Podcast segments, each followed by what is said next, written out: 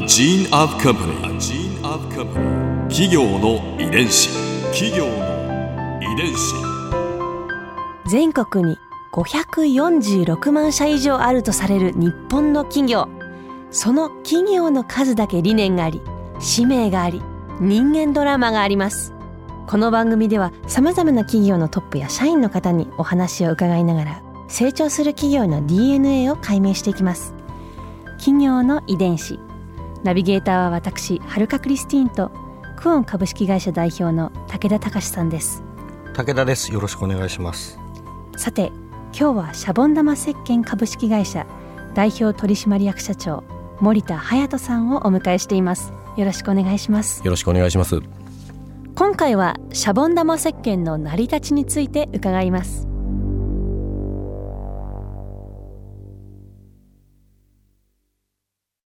シャボン玉石鹸といえば無添加石鹸。はい。パイオニアでいらっしゃるんですか？そうですね、まあ、我々が無添加という言葉自体を食品以外で使い出したのは我々が最初でして、はい、その会社の成り立ちというかどうやってスタートしたんですか？はい。実はあの今この石鹸を作っている会社ですけれども創業当時はそうではなくて。で実はあの我々創業して今年で108年目になるんですねで、えー、実は最初からこのような石鹸を作っていた会社ではなくて108年前というのは、えー、私の祖父が創業したんですけれども、はい、森田半次郎商店というものを、うん、えー、福岡の北九州若松というところで創業いたしまして、日用品全般を扱う、日用品雑貨を扱う、まあ、小売雑貨商のようなものからスタートをいたしました。えということは、どんなものを扱っていたんですか？例えば、あの、紙類があったり、そして、えーまあ、ゴム草履、靴なんかがあったり、えー、鍋とか、日用品全般を扱うような商いを始めまして、で、当時の若松という場所が、えー、石炭の積み出し港として非常に栄えた町でしたので、で人もお金もたくさん集まっておりましたので、日用品はどんどん売れていって、商売は順調に。うん、で、その中で、あの、石炭を扱う、荷下ろし、荷積みをするような方もたくさんいらっしゃいましたので、えー、体も汚れると。で、鍋なんかも売れますけども、売れて、リピートがなかなか次はないんですけど、石鹸は、使ったら使っただけ、なくなっていきますので、で、だんだんと石鹸に特化していきまして、で、特約店とか販売代理店、そういった形で、だんだんと石鹸に特化するようになったんですね。いろんなところにどんどんその石鹸を収めていまして。あじゃあ北九州のその炭鉱のあのと一緒に育っていった感じがあるんですね。あおっしゃる通りですね。ですので、ね、逆に言うとその石炭景気が陰りを見せた時に我々の商売もその若松から、えー、場所を移しまして、はあ、えー、私の父の代に変わっていくんですね。はい、で先代社長私の父の時に日本がこう高度経済成長に差し掛かる中で、うん、各家庭に白物家電で冷蔵庫とか洗濯機が普及していきまして、でそれまで世の中日本にはですね石鹸しかなかったんですね。いわゆる合成洗剤というものはなかったんですけれどもその洗濯機の普及に合わせてアメリカからその合成洗剤というものが入ってきてでうちの父はですねその洗濯機が売れていく様子を見て、うん、これからは合成洗剤の時代が来るというふうに思いましていち早くその合成洗剤の取り扱いを始めたんですね。うん。はい。今こう無添加無添加全然って言ってますけど。違うような気がしますけど、うん、おっしゃる通りですね。でその当時いち早く合成洗剤に切り替えた結果おかげさまで業績もさらに右肩上がりで伸ばすことができて、で従業員も100人ぐらいになって順風満帆で、企業の遺伝子。今言うこと特にないなっていうぐらいだったんですけれども、一、うん、つその頃から父には悩みが出てきまして、はい、でそれが、まあ、夏場とか梅雨時もしくはこう汗をかくと首周りとか背中ベルト周りに赤いブツブツ湿疹ができるようになったんですね、お父様自身が。そうです。はいでまあえー、いろんなところにその合成世代を収めていく中で九州を管轄するような国鉄の事務所があったんですけれども、我々この洗剤をその国鉄さんにも収めてたんです。そのうちが収めてる洗剤でいろんなもの洗っていただいてたんですが、その中に一つにこう、記者も洗っていただいてまして、で、その担当の方が言うのが、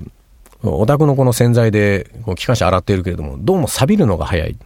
はあ、で、実規格に無添剤、今でいう無添加、えー、その無添剤の粉石鹸ってあるから、おそらくそれだったらそんなに錆びないと思うので、お宅でそれを作ってくれないかと。うん。いうような依頼をいただいたんですね。で、無添加の、無添剤の粉石鹸という技術的には非常に難しい部分はあったんですけれども、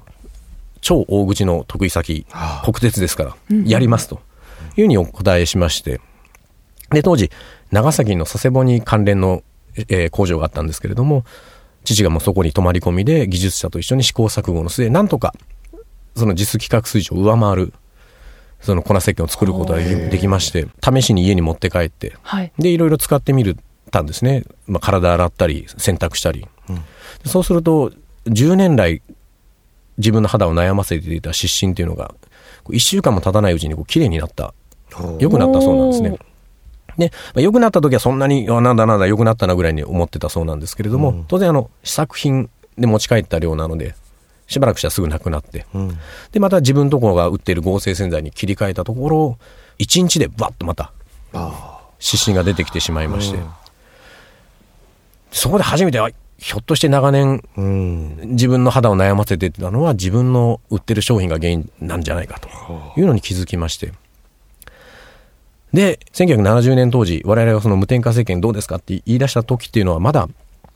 大量生産、大量消費も良しとされ、で、また化学物質っていうのもどちらかというと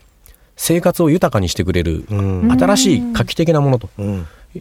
で、まあ、華やかなテレビ CM と同時にこの合成洗剤っていうのも売れてるんだから、この石鹸なんか古臭いもの売れないからいらないというふうにこうバイヤーと言われる人たちから言われてしまいまして。で、まあ、やはり流通に乗らないことには商売になりませんので、仕方なく諦めて、家では無添加石鹸使う、うん会社では合成洗剤売るっていうのがしばらく続きました。はい。なかなかでも悩ましいですよね自分ではこれがいいっていうふうにはい。実感しているのに、それは売れないっていうそうなんですよ。売でる、ことができないっていうまあ、しばらくもうそれが、悶々とした日々が続く中で、ある時たまたま父がちょっと体調を崩しまして、うんまあ、ベッドでこう安静にしてる中で、ああ、考えたこともなかったけど、いつかは死ぬんだろうなと。で一度きりの人生であるならば、本当にこう自分が正しいと思う、やりたいことがやりたい。っていうふうに決意いたしまして。で、えーまあしばらく安静にして、で、退院したその足で会社に行ってですね、従業員全員集めて、宣言したんですね。もう、うちはこれから合成洗剤を全部やめて、無添加石鹸一本でやっていくんだと。それが1974年のことですね。ここで春風ビューポイント今回森田社長のお話の中で私が印象に残ったのは先代社長である森田社長のお父様が合成洗剤の製造販売から無添加石鹸への製造販売に全面的に切り替えた話ですやはり自分が使っていていいなと思ったものに対する絶対的な自信は時間がかかっても実を結ぶんだなって思いました。すごい意志と行動力だなと感じました。企業の遺伝子。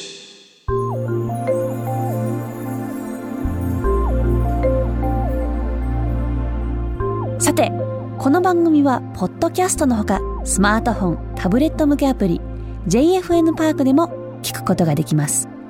お使いのアプリストアからダウンロードして企業の遺伝子のページにアクセスしてみてください。それでは来週もお会いしましょう。企業の遺伝子